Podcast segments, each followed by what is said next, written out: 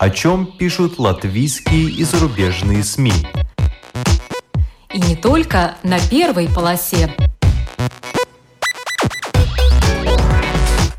Медиа поле.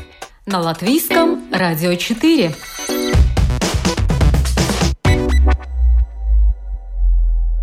Здравствуйте! Вас приветствует Марина Ковалева. Александр Генис – знаменитый публицист и писатель. 38 лет он сотрудничал с «Радио Свобода», 18 лет с «Новой газетой». Начинал в Латвии в советской молодежи.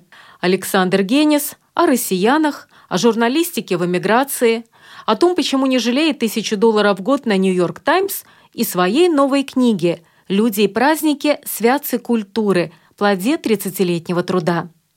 Предлагаю вам запись нашего интервью.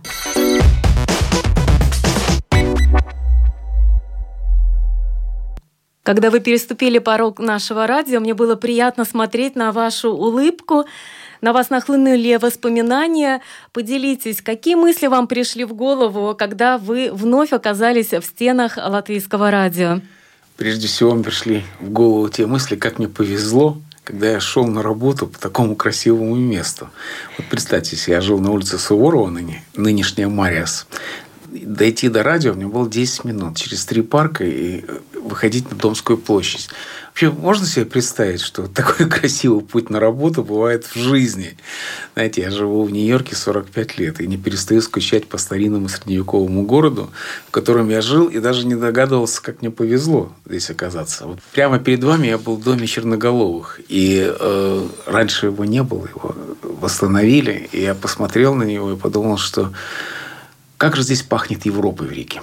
Какой частью вот этого замечательного цивилизованного образования Рига всегда была и опять есть. Это, конечно, самое сильное ощущение у меня в Риге, то, что это вот мир, в котором я вырос, и мир, в котором не есть место. И когда я жил в советской Латвии, конечно, это не была Европа, но тем не менее вот запах, вкус, цвет этой Европы был уже и тогда. Каждый раз, когда я приходил на работу, я смотрел на Домский собор и понимал, что так и должно быть. Потому что в центре города всегда должен быть кафедральный собор, и куда бы вы ни шли, вы оказываетесь возле него.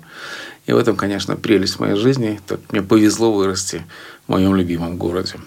А самые сильные воспоминания о работе на латвийском радио? Латвийское радио было довольно своеобразной институцией. С одной стороны, это была советская официальная контора, где всегда говорили глупости про передовиков социалистического соревнования. Я даже не уверен, что вы понимаете, что я только что сказал, потому что дневник социалистического соревнования каждый день передавался и по радио, и по телевидению. И никто не знал, что это значит, даже те, кто его делал. Но с другой стороны, латвийское радио, особенно на латышском языке, был тем институтом, который посвящал на современную музыку. И э, не было такого дня, чтобы я не слушал программу. Я забыл, как она называется. Это, конечно, неблагородно с моей стороны, потому что каждый день нам рассказывали о новостях поп-музыки, ну, рок-музыки, поп-музыки, легкой музыки, как бы ее ни называть, но это была западная музыка, которая звучала по латвийскому радио. И это было совершенно замечательно. Когда я приехал на Запад, вдруг выяснилось, что я вообще все знаю, то же, что знают мои ровесники, сверстники в западных странах, в Америке, то же самое, или в Англии.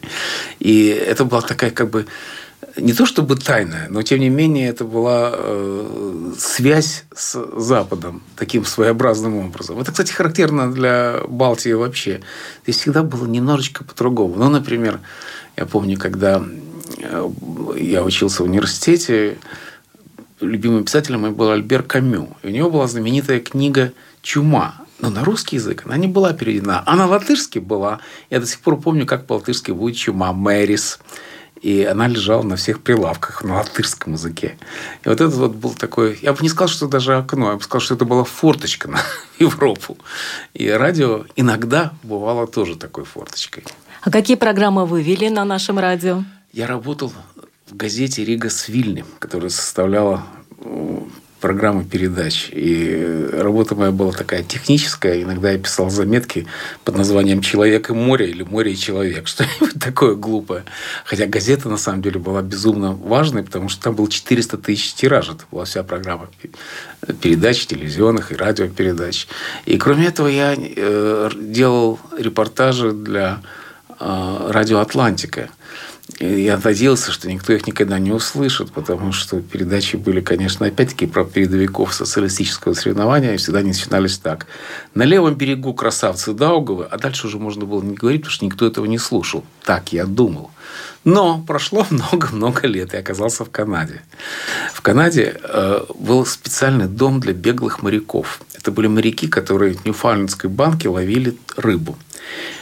Время от времени они прыгали в воду и плыли в Канаду и просили там убежище. Но когда они попадали в свободную Канаду, делать там было нечего, и там был специальный дом для беглых моряков. И вот они-то слушали радио «Атлантик», потому что они тосковали по русскому языку, тосковали по вот этим вот сообщениям. И вдруг я, когда оказался там, я услышал себя. Можете себе представить, как это было странно. А это было такое место, очень своеобразное место. Не знаю, осталось ли оно сейчас. Это то, что я вам говорю, происходило 40 лет назад. И там и, да, туда меня привел Саша Соколов, такой замечательный писатель, который жил в то время в Канаде. Он мне рассказал всю эту историю забавную. Ну, из прошлого давайте вернемся э, в наши дни. Э, вопрос, а что вот изменилось в вашей профессиональной жизни после 24 февраля? Знаете, я долго думал, когда выходить на пенсию, когда пора выходить в отставку. И жена мне говорила, ты не беспокойся, за тебя судьба решит. Вот за меня судьба и решила, потому что 24 февраля рухнуло все, чем я занимался последние 40 лет, 30 э, лет, ну, много лет. Я 18 лет сотрудничал с «Новой газетой». «Новая газета» – это изумительная институция с замечательным моим другом, редактором Дмитрием Муратовым. Каждую вторую неделю, 18 лет подряд, я печатал там свое эссе. 18 лет подряд. Это даже страшно посчитать, сколько это было. Я думал, что так будет всегда. Но, как вы знаете, «Новая газета» прекратила свой выход после войны. И я горжусь тем, что я успел четыре эссе напечатать уже вот в этом самом переходном периоде. И таким образом все остановилось. Это часть моей деятельности. Радио «Свобода», на котором я работал 38 лет, заблокировано в России. И э, большой вопрос, как теперь слушать радио «Свобода», потому что когда-то, в мое время, когда я жил в Советском Союзе, Э, сквозь глушилки можно было слушать все это. Но теперь это очень сложно, потому что радиосигнал не доходит. Да и уже и все отвыкли слушать по радио, чтобы это ни было, а интернет перекрыт. Таким образом, я оказался неизвестно где, в лимбо. Но, как и многие другие, я не жалуюсь, потому что другим гораздо хуже. Представьте, каково жить сегодня украинцам. Но, тем не менее, моя жизнь, конечно, очень сильно изменилась. И надо приспосабливаться к новой ситуации, которая, боюсь, будет надолго. Ну, одну из э, колонок, которые вы успели написать э, для радио «Свобода» э, в рубрике «Право автора», в ней есть такие слова. Чем бы ни объяснялась нынешняя ситуация, точно, что не дефицитом информации. Еще совсем недавно до правды был один клик по-русски и где угодно, но почему-то она мало кого-то убеждала и мало кому-то была нужна. Вот как бы вы объяснили, почему доступная в общем-то, для всех в мире информация кого-то мало убеждала и кому-то мало была нужна. Давайте скажем так, что и сегодня все это можно сделать. Есть VPN. Я как раз сегодня утром прочитал в Нью-Йорк Таймс, что VPN самое популярное, что может быть в нынешней России. И по 100 тысяч человек каждый день приобщается к VPN. То есть, таким образом вы можете узнать все, что вы хотите – ну, боюсь, что это э, те люди, которые и так знали, что происходит. А те, которые не знали и не хотят знать, это другая категория. Дело в том, что есть такое ощущение, что вас обманывают. Информация – это то, э, что вам говорят, потому что власти врут. Конечно, власти врут. Но врут и те люди, которые говорят, что у них нет, не было другой информации. Другая информация, конечно, есть, но люди хотят слушать то, что они хотят слушать. Знаете, Ницше сказал, узнать можно только то, что ты уже знаешь. Вот примерно это и происходит.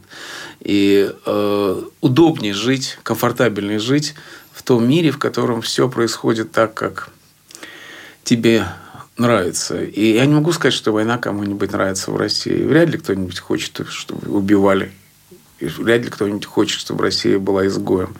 Но, с другой стороны, они многие, и я никогда не знаю, сколько. И мы не знаем, сколько. Потому что мы не... вся статистика, которая у нас есть, не дослуживает доверия. Я как раз говорю одну простую вещь. Когда мы жили в Советском Союзе, какой был рейтинг у Брежнева? Понятия не имею. И никто не знает. И дурацкий вопрос никто его не задает себе. Вот так и сейчас. Никто не знает настоящее отношение россиян к войне. Но, тем не менее, огромное количество россиян готово с ней жить. И готово с ней жить, потому что это удовлетворяет одному из самых гнусных чувств человека. Это чувство силы, потому что тебя боятся. Это не значит, что ты сильный. Это значит, что ты принадлежишь какой-то другой властной силе, которая определяет твою жизнь. И ты э, пусть не любят, пусть не терпят, пусть гонят, но боятся. И вот это ощущение того, что кто-то тебя боится, значит, за тобой стоит сила. Как бы гнусно это ни было, она очень сильна для россиян. Конечно, исторические параллели нас учат тому, что это не первая история такая. Конечно, в первую очередь мы вспоминаем Германию, которая после Версальского мира ощущала себя обойденной. Но э, любые исторические аналогии доходят только до какого-то определенного предела, потому что Версальский мир наказал Германию за Первую мировую войну. Все немцы, без различия своих политических взглядов, считали Версальский мир несправедливым. Но с Россией ничего подобного не было. Когда распался Советский Союз, то все страны Запада помогали России. Я-то это помню, когда и в Америке, я же жил в Америке тогда, но часто приезжал в Россию, когда ножки Буша были. Помните такое понятие? Помню, да. Куриные ножки Буша. И э, все западные страны мечтали Россию вернуть в концерт держав, так когда-то это называлось. И Россия была этим самым концертом держав когда-то. Когда-то она была частью Европы. Вот как Латвия была частью Европы, так и Россия была частью Европы. Новгород и Псков тоже были в Ганзейской лиге. И никто никогда Россию не обижал. Но страх, который сегодня перед Россией испытывают, тешит самолюбие людей, которые чувствуют себя обойденными историей. И это, это страшная вещь. И это, конечно, за это Россия горько поплатится, потому что жить изгоем очень тяжело. Знаете еще почему? Потому что когда мы жили в Советском Союзе изгоями, то мы привыкли к этой ситуации. И мое поколение, поколение моих родителей, мы всегда жили в несвободе. Мы знали, как жить в этих условиях. Но 30 лет люди жили совсем в других обстоятельствах. Но э, изгоями э, сейчас э, могут себя почувствовать, э, находясь в Европе, и просто русскоязычные люди, э, не только россияне. Я сама вот на днях вернулась из Страсбурга, где видела, как буквально меняются в лице люди, если проходят мимо и слышат, что ты говоришь э, по-русски. Что можно сделать, чтобы изменить отношение к русскоязычным Э, которые остаются за пределами э, России? Знаете, есть один простой способ. Хотите, я вас научу? Раз навсегда. В тот день, когда началась война, я пришел в Украинский музей. В Нью-Йорке есть замечательный украинский музей. Русского музея нет, украинский есть. И купил значок Украина. Вот такой маленький значок, желто-голубой. Повесьте желто-голубой значок на лацкан пиджака, и все будут знать, что вы поддерживаете Украину, а не зверство российской армии в ней. Очень простой способ. Я уже сказал, что каждый человек, который не поддерживает войну, должен носить на себе что-нибудь украинское. Это очень помогает, между прочим. Но и у меня не было такого опыта. Я э, ни разу не видел косого взгляда, хотя я говорю по-русски, а если я говорю по-английски, то все равно с русским акцентом. И э, я этого не знаю, не замечал, не видел. Хотя я догадываюсь, что, наверное, не просто будет сегодня русскоязычным людям, где бы то ни было. Но, э, вы знаете, отношение властей к русскоязычным совсем другое. Только что в Америке сказали о том, что э, власти хотят выдавать рабочие визы для всех русскоязычных, у которых есть высшее образование или степень в технических областях. И таким образом, конечно, это означает еще и ослабить Россию, сделать военный потенциал ее меньше, потому что люди, которые способны создавать оружие, окажутся в Америке, а не в России. Кстати, такое уже было в 90-е годы. Я тоже видел этот исход. Вот. И э, то же самое Германия заявили о том, что они не позволят, немецкие власти не позволят никакой дискриминации по отношению к русскоязычным, потому что они являются частью Германии, и они помогут им адаптироваться тем людям, которые бегут от Путина. И сегодня все европейские страны, во всяком случае, многие из них заявляют именно об этом, о том, что они хотят приветствовать людей, которые бегут от Путина. Конечно, это сложный вопрос, потому что раз вы убежали из России, вы уменьшили возможность сопротивления Путину. И все об этом говорят. Сейчас очень большие споры на Фейсбуке, например, именно о том, что надо делать, оставаться или уезжать.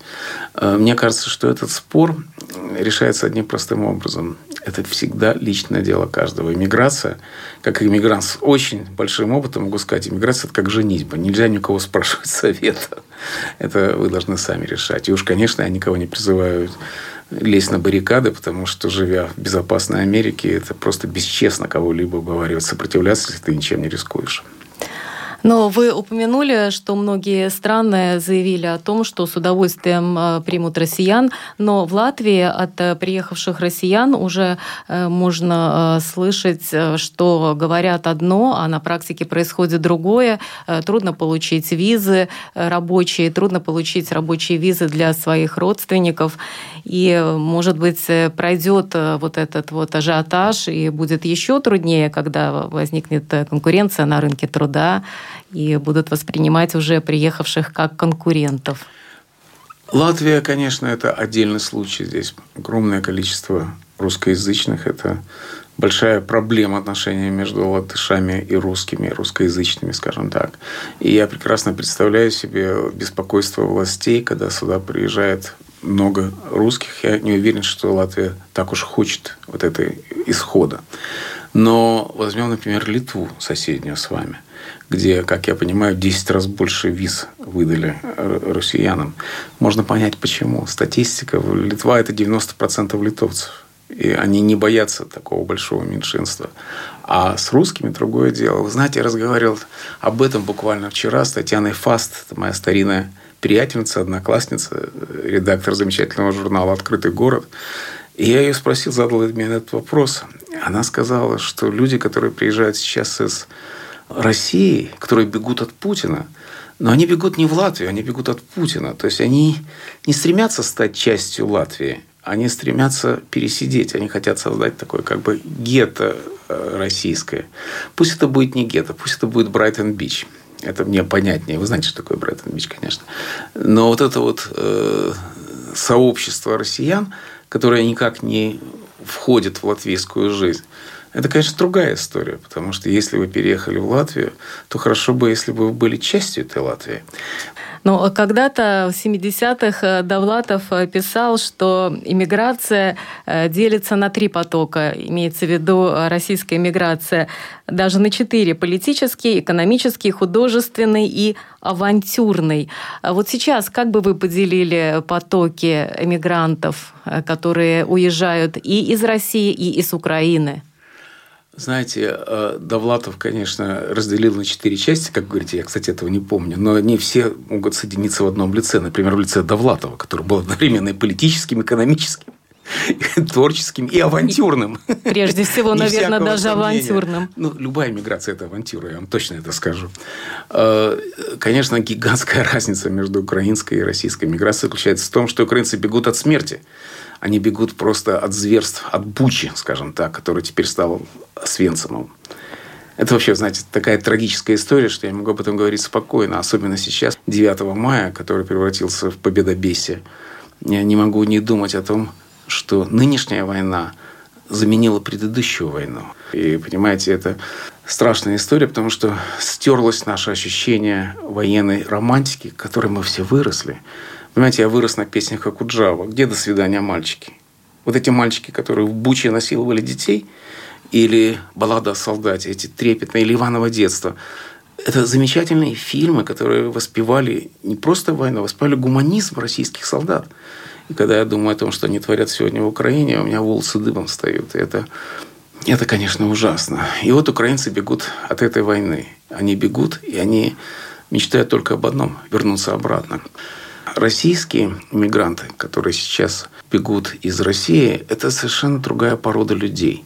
Это люди, которые, во-первых, имеют что делать. Многим из них есть что делать, потому что они занимаются IT, они знают, что такое Европа, знают, что такое мир, и более того, они живут, очень многие из них не в России, не на Западе, а в интернете. И поэтому, как я слышал, например, есть город Ош в Киргизии, который стал сейчас таким столицей интернета. Там куча русских специалистов, которые им все равно где жить, потому что они работают в интернете. И это люди, которые уже жили в Европе, живя в Москве. Они отдали политику во власть злодеев, но пользовались западным образом жизни. И в Москве можно было жить так же, как в Париже. Особенно внутри бульварного кольца. Я раньше часто ездил в Россию, ну, после 2013 года, после Крыма. Последний раз был в 2013 году. После 2014 года уже, конечно, не ездил. И я помню, что внутри бульварного кольца ты живешь как в Париже. Оно и построено. Бульварное кольцо построено на манер Парижа. И все это хорошо. Правда, если ты спускаешься в подземный переход, однажды у меня такое было, это было, правда, на Садовом кольце, я спустился в подземный переход, и вдруг выяснилось, что сверху Париж – а внизу под поле лежит абсолютно пьяный афганец и женщина трудной судьбы, как написано в Венечке Рафеевой, без одного зуба. И там какая-то другая жизнь. Тогда я вспомнил роман Уэллса «Машина времени», где в будущем мир делился на две части. Элои и Марлоки. Марлоки – это такие подземные страшные существа, которые э, работают, что-то делают под землей, но никогда не выходят на поверхность днем. Зато они выходят ночью – а на поверхности Земли живут как ангелы прекрасные Элои, которые э, порхают среди лужаек и пьют, как я понимаю, макиата. И вот эти морлоки по ночам приходят и съедают элоев. Вот это примерно то, что сегодня происходит в России. И многие из этих элоев бегут на Запад. И у меня есть знакомые, которые филологи, известные люди, которые сейчас сидят где-то в Грузии или в Армении, и даже не в Ереване или Тбилиси. Там уже переполнено все в каких-то других городах и пытаются построить жизнь заново. Это очень-очень непросто, потому что, в первую очередь, сейчас будут в Западе помогать, конечно, украинским беженцам, а не российским. Ну, знаете, нам Но... тоже было непросто, конечно. Знаете, я был так счастлив, когда я э, уехал. Все говорят, а вот, вот уезжать и что будет? Я понятия не имел, что будет. Но я знал только одно, что я знаю, от чего я бегу. Я бегу от Брежнева. Я бегу из страны за преступления, которые я не хочу отвечать. Конечно, не было такой страшной войны, но была афганская война. Конечно, не было Путина, но был Брежнев. И сейчас кажется, что он такой добрый дедушка Брежнева. Но Синявский, который я хорошо знал, просидел в мордовских лагерях. Как Довлатова избивали в Каляевской тюрьме. То есть это было тоже все очень непросто. И когда мы э, бежали за границу, то мы знали только одно, что куда бы мы ни бежим, всюду будет лучше. И так оно и оказалось. Я был счастлив, когда я получил свою, нашел себе первую работу. Первая работа моя была грузчиком. Я был очень плохим грузчиком. Меня спросили, вы писать умеете? Я говорю, я университет кончал. Меня чуть не выгнали, потому что зачем нам такой грузчик? И они были правы, надо сказать. Так что как-то так или иначе жизнь, конечно, уладится. И больше всего от этого пострадает э, Россия, которая потеряет еще одно поколение, как это было, скажем, в 1968 году, когда власть и интеллигенция расстроились окончательно и расстались навсегда. Больше уже власть, интеллигенция не могла поддерживать власть, потому что она была преступной. То же самое происходит сегодня, и еще одно поколение будет потеряно. Но э, у вас очень большой, конечно, опыт эмиграции. Э, ну, судя по тому, что вы говорите, э, нет большой разницы между иммиграцией э, 70-х годов и э, тем, что происходит сейчас. Нет, есть, конечно, огромная разница. Знаете, чем она заключается? Я называю это четвертой волной. Меня все, конечно, попрекают тем, что в 90-е годы была тоже большая миграция, и я ее не засчитываю. Но дело в том, что это была не примиграция, не волна, а прилив. Это постоянно был отток в поисках лучшего места жизни.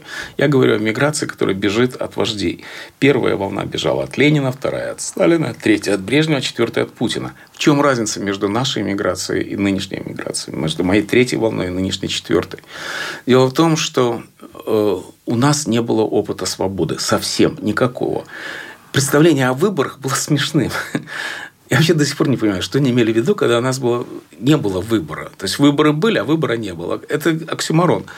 Но нынешняя иммиграция имеет опыт свободы. Что бы мы ни говорили о последних 30 лет российской жизни, но 90-е годы была свободная страна. 90-е годы была, было отсутствие цензуры, свободный выезд, свободные выборы в той или иной мере. Они всегда, это проблема.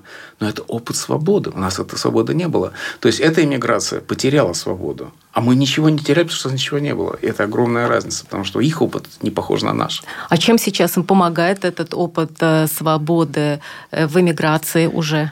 Я думаю, что не помогает, а мешает, потому что есть ощущение утраты и ощущение того, что профукали свой шанс. И это ощущение потери, утраты, оно трагичное, в том числе и для меня. Я думаю, как же так? Я 30 лет писал, печатался, говорил. Я, я 30 лет, как и все мои друзья, делали что-то разумное, потому что мы сеяли либеральные демократические идеи. Так мы представляли себе. И вдруг казалось, что они никому не нужны. Во всяком случае, достаточное количество российских людей готово обменять свою свободу на путинский режим. И это, конечно, очень ощущение поражения, оно не оставляет меня. Но ведь если люди переезжают в демократическую страну и вновь обретают свободу, э, которую они утратили в России, они же должны быть счастливы. Наоборот. Понимаете, дело в том, что миграция всегда трагедия. Всегда это тяжело. Ну, хорошо, конечно, может быть, программистам легче. Но представьте себе писателю, который пишет, как я, на русском языке всю свою жизнь, знает, как говорил Давлатов, что мои читатели живут за пять тысяч миль от меня. Вот э, как с этим жить? И я очень хорошо помню ситуацию, когда все мы печатали книги тиражом в один, одну тысячу экземпляров, где все наши читатели можно было собрать на одну свадьбу. И вот мы жили в этом таком тесном иммигрантском кружке. Это было очень-очень непросто. Мы мечтали вернуть себе читателей, вернуть себе страну нашего языка. И э, оставить все это очень трудно. Нам было, может быть, проще, потому что мы ни о чем не жалели, у нас не было выбора. А здесь есть ощущение того, что только что все было. Только что макиато было, а теперь нет. И теперь из макиато надо ехать в Париж, а не на в ГУМ, где можно его было выпить. Ведь сейчас мир открыт, мир интернета, и русскоязычные э, читатели, они по всему миру. Есть эта аудитория, она более достижима. Да, все, конечно, верно. Но представьте себе ситуацию, например, «Новой газеты». «Новая газета» была самая влиятельная, самая либеральная, самая ответственная. И более того, она была просто художественно замечательная. И я ужасно горжусь тем, что я столько с ними работал. Вот себе Дмитрия Муратова, который только что получил Нобелевскую премию за то, что он делал эту газету. Это высшая награда, которая может быть доступна кому бы то ни было, в том числе, а журналисту тем более.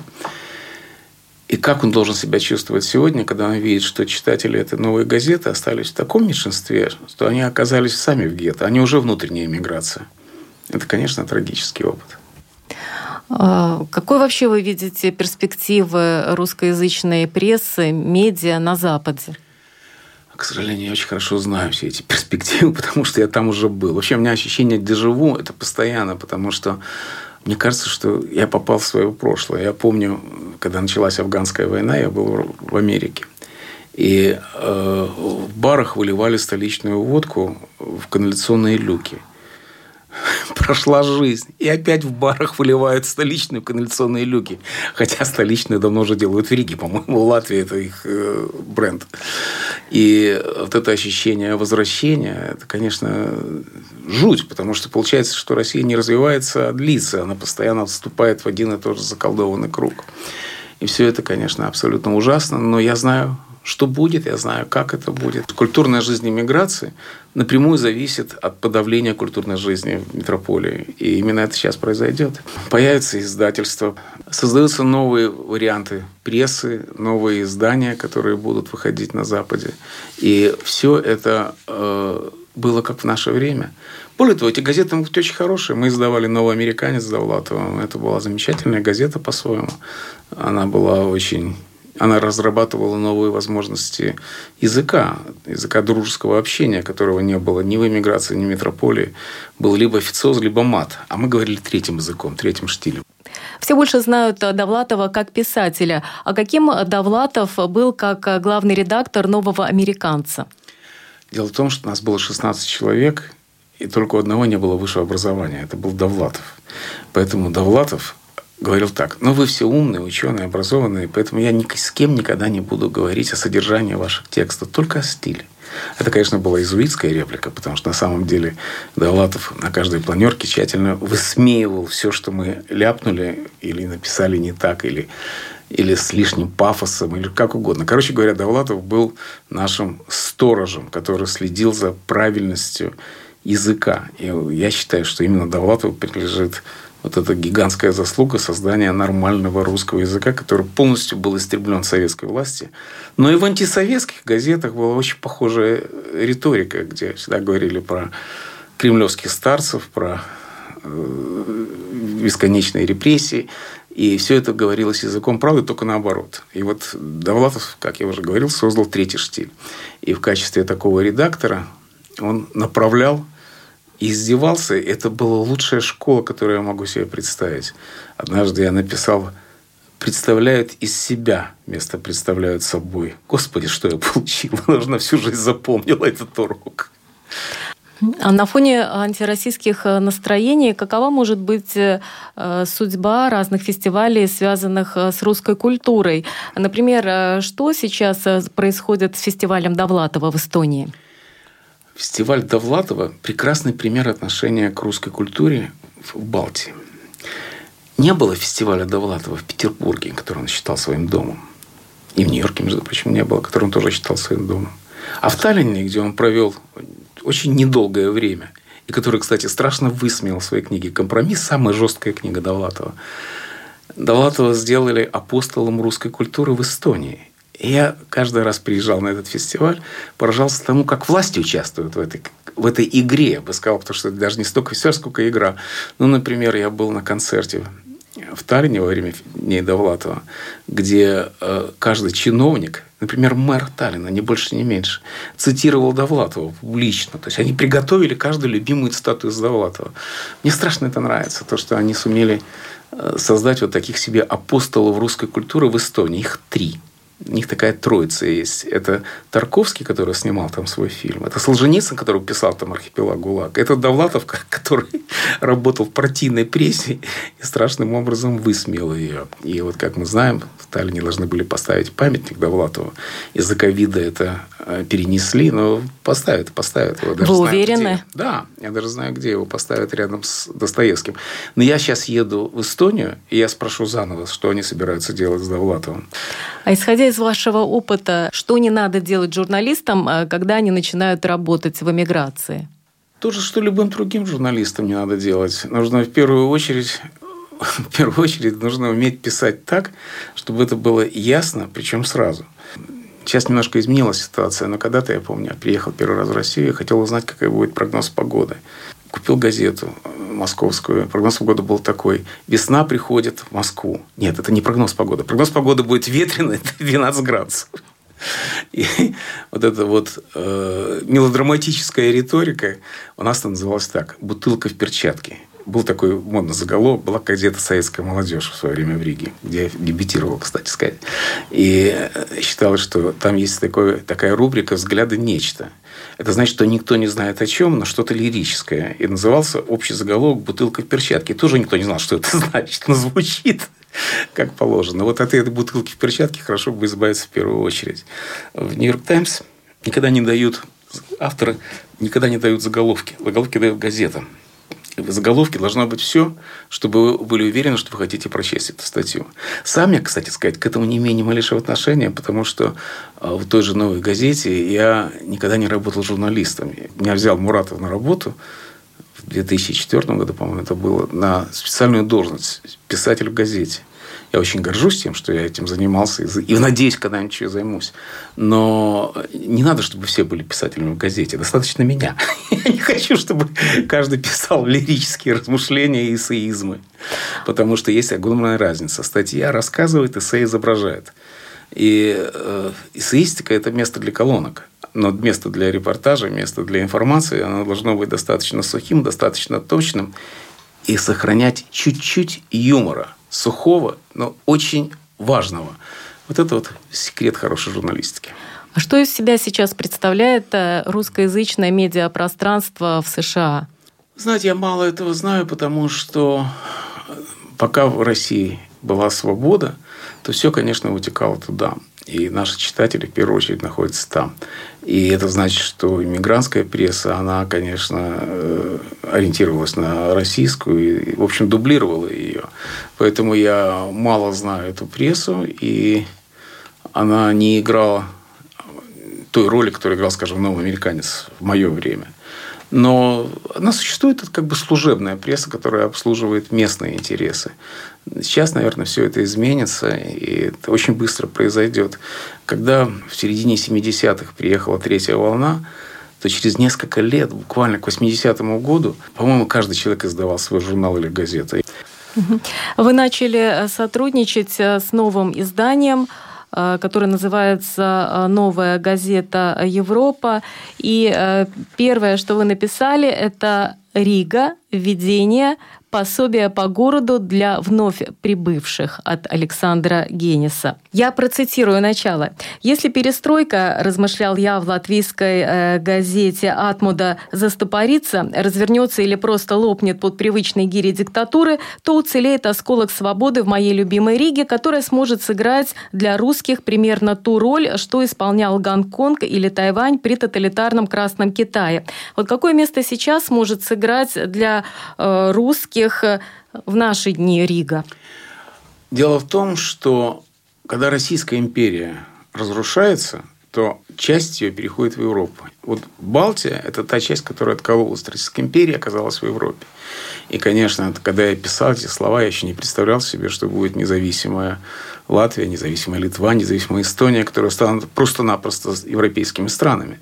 Но диаспора в этих, русская диаспора в этих осколках империи, она, конечно, играет большую роль для русской культуры, потому что, ну, вспомню, что было довоенное, то есть до той войны, 30-е годы в Латвии, где был Михаил Чехов, где выходила газета «Сегодня». Я слышал, вчера я был сред... познакомился с редактором газеты «Сегодня». Я говорю, вы хоть знаете, чьи вы наследники?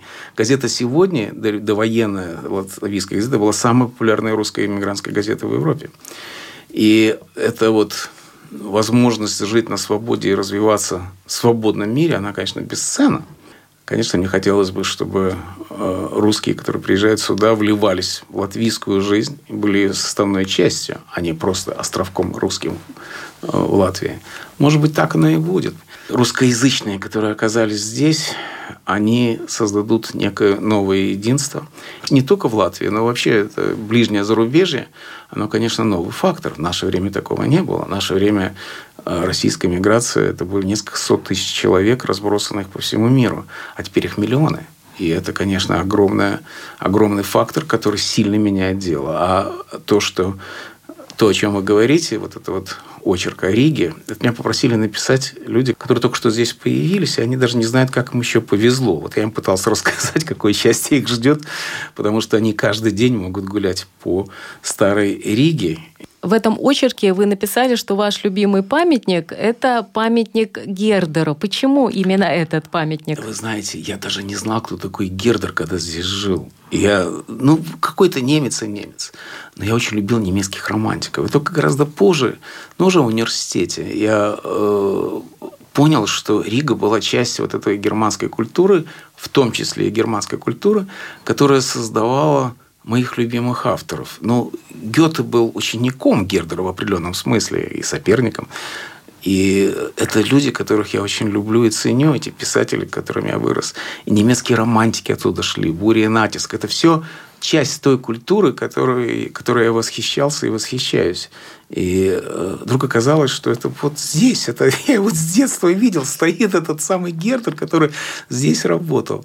И вообще, вы знаете, вот эта вот часть культуры Риги, часть истории которая была от нас скрыта полностью. Советские власти делали все, чтобы мы не знали о том, что существовала культурная Рига, которая не имела никакого отношения ни к Российской империи, ни к Советскому Союзу. Кант первую книгу напечатал в Риге. Это была частью большого европейского сообщества. И Гердер был вот этим вот символом моего приобщения к Европе. Интересный факт, опять же, из этого очерка о том, что вы э, пытались э, свести э, Шемякина с нашими городскими властями, чтобы в Риге поставили памятник Казанове. Очень интересная история. Расскажите Слушайте, поподробнее. Это замечательная история, потому что Татьяна Фаст, о которой мы с вами уже сегодня говорили, это она помогала продвигать эту идею и разговаривала с городскими властями. Это было несколько лет назад, я уже не помню когда. Дело в том, что я прочитал мемуары Казанова, что большой труд, там 8 томов и очень скучных, потому что он все время описывает свои победы над женщинами и свои проигрыши за ламберным столом. А больше он ничего и не пишет. Но там я наткнулся на то, что он был в Риге. Это очень забавно, потому что о чем мы говорим? О том, что Рига – это Европа. Он не заметил, что он был в Риге, а не в Европе. Что в Париже, что в Вене, все было одинаково. Играли в одинаковые игры. Туалеты были такие, как во всей Европе. И он себя чувствовал просто передвинулся в другое европейское место. То есть о Риге он, честно говоря, ничего не написал, кроме того, что он здесь был. А в это время как раз говорили о том, что рождаемость в Латвии очень маленькая. Хорошо было бы ее увеличить. Я сказал, давайте увеличим ее за счет памятника Казанова. Это будет место, где будут назначать свидания. Просто потому, что Казанова все знают, как великого Лавеласа.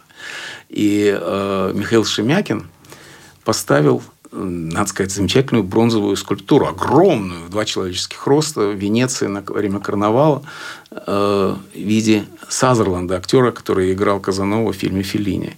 Он поставил ее на набережной Венеции во время карнавала. Но там есть правило.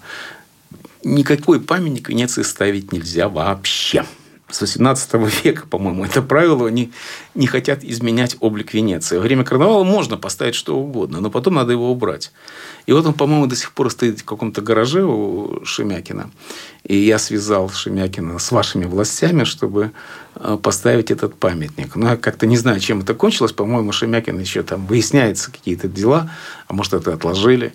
А может быть, Шемякин стал фигурой уже гораздо другого рода, потому что он как-то связан с Путиным. Но это было все задолго до этого. Казанову бы точно не помешал Риге. У вас еще э, выходила серия подкастов на радио «Свобода», «Генис. Взгляд из э, Нью-Йорка».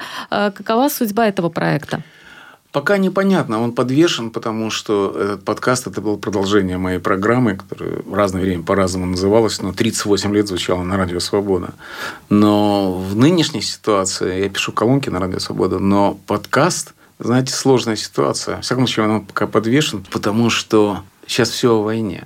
И рассказывать про премьеры в опере «Метрополитен», когда бомбят Харьков, это довольно сложное дело. Я не хочу сказать, что это невозможное дело, но, по крайней мере, пока мы это отложим.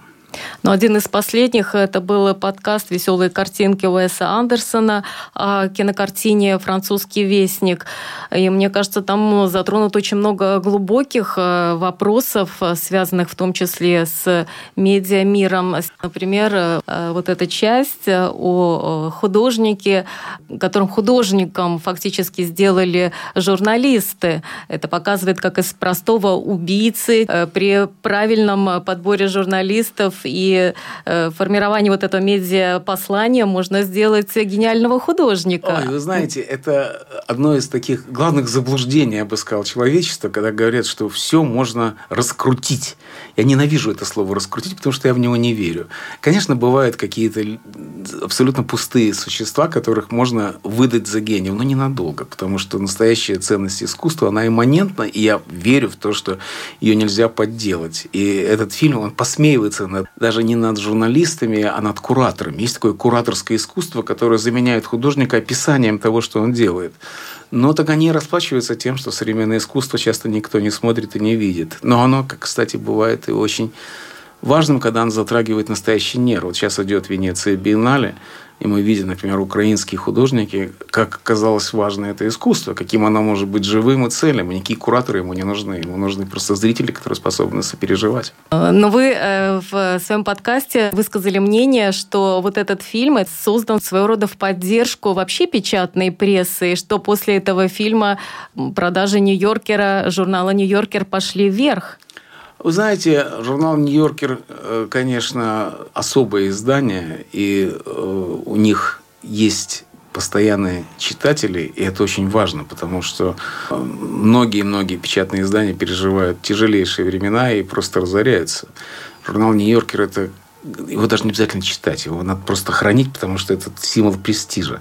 Есть такое понятие «Нью-Йорк Гилд», то есть люди испытывают э, стыд от того, что они не прочитали весь журнал. Его очень трудно прочитать, там куча текстов. Но вообще, конечно, печатная пресса переживает трудное время. И, знаете, э, не очень понятно, что с этим делать. Я крокодил, динозавр, я люблю читать печатную прессу. Но, конечно, многие переходят в интернет, а это совершенно другой тип чтения. Одно дело читать газету, другое дело читать заголовки в интернете. И э, меня, конечно, беспокоит э, судьба печатной прессы. Единственное, чем я себя утешаю, тем, что существует арьергард культуры. Вот то, что идет сзади всего, и оно на самом деле надежно, потому что это тылы культуры. И вот в этих тылах культуры находится печатная пресса, которую я по-прежнему люблю и ценю.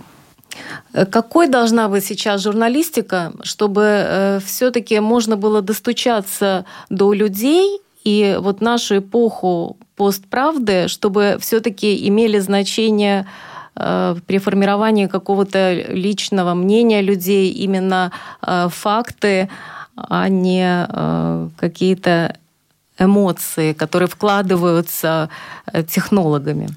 Вы знаете, я опять-таки не очень-то верю в то, что технологии могут вложить эмоции. Они делают именно то, что люди хотят услышать. И это не называется честной журналистикой. Честная журналистика – это та, которая не верит в постправду и не верит в альтернативные факты. Альтернативные факты – это ложь. Постправда – это ложь. И это просто и ясно. В первую очередь, она должна быть честной и правдивой. И э, я 40 лет читаю каждый день «Нью-Йорк Таймс», лучшую газету в мире. И там существует гигантский факт-чекинг. По-моему, уже и по-русски такое слово есть. Я даже знаю людей, которые этим занимаются. Представьте себе, какая-то огромная работа. Недавно умер мой товарищ Роман Каплан, основатель и хозяин э, ресторана «Русский самовар». Это очень важная институция в Нью-Йорке. И человек, который писал некролог «Нью-Йорк Таймс» об этом, он мне позвонил, чтобы я рассказал ему про Каплана. Мы поговорили час. Он мне звонил целую неделю, проверяя каждую подробность этого разговора, потому что все это проверяется чудовищным образом. Это э, Довлатов однажды напечатал рассказ в Нью-Йоркере. Ему позвонили, сказали, у вас пистолет, там, Макаров, я не знаю, ничего не понимаю этих оружий. Говорит, ну, у вас написано, что там 6 зарядов, на самом деле 7. Откуда вы знаете, сколько заряда должно быть? То есть, вот это вот уже та культура э, факта, которая, с которой начинается настоящая пресса. И есть два вида журналистики, как мы уже говорили, это пресса и это мнение. И они находятся на разных полосах газеты, и они никак не зависят от другое. Одно дело то, что думает автор, если он заслужил право на то, чтобы иметь свое мнение, так он печатается на полосах опиния, то есть полосах мнения. А другое дело журналист, который э, изучает эти факты рассказывает о них. И добиться доверия и поддержать его годами это главная задача газеты. Это в отношении она по-прежнему никуда не делась. Что бы ни говорили про постправду и альтернативные факты, все это чепуха и вранье. Но факт-чекинг, качественная журналистика стоит огромных денег, э, за которые сами читатели, аудитория не готовы платить. Что же делать в этой ситуации? Готово. Вы знаете, в «Нью-Йорк Таймс» стоит очень дорого. Каждый номер «Нью-Йорк Таймс» стоит 3 доллара. Это довольно дорого. И подписка тысячу долларов в год я плачу за эту подписку. И тем не менее э, аудитория растет, потому что газет становится меньше. Местные газеты очень страдают, не выживают, переходят в интернет.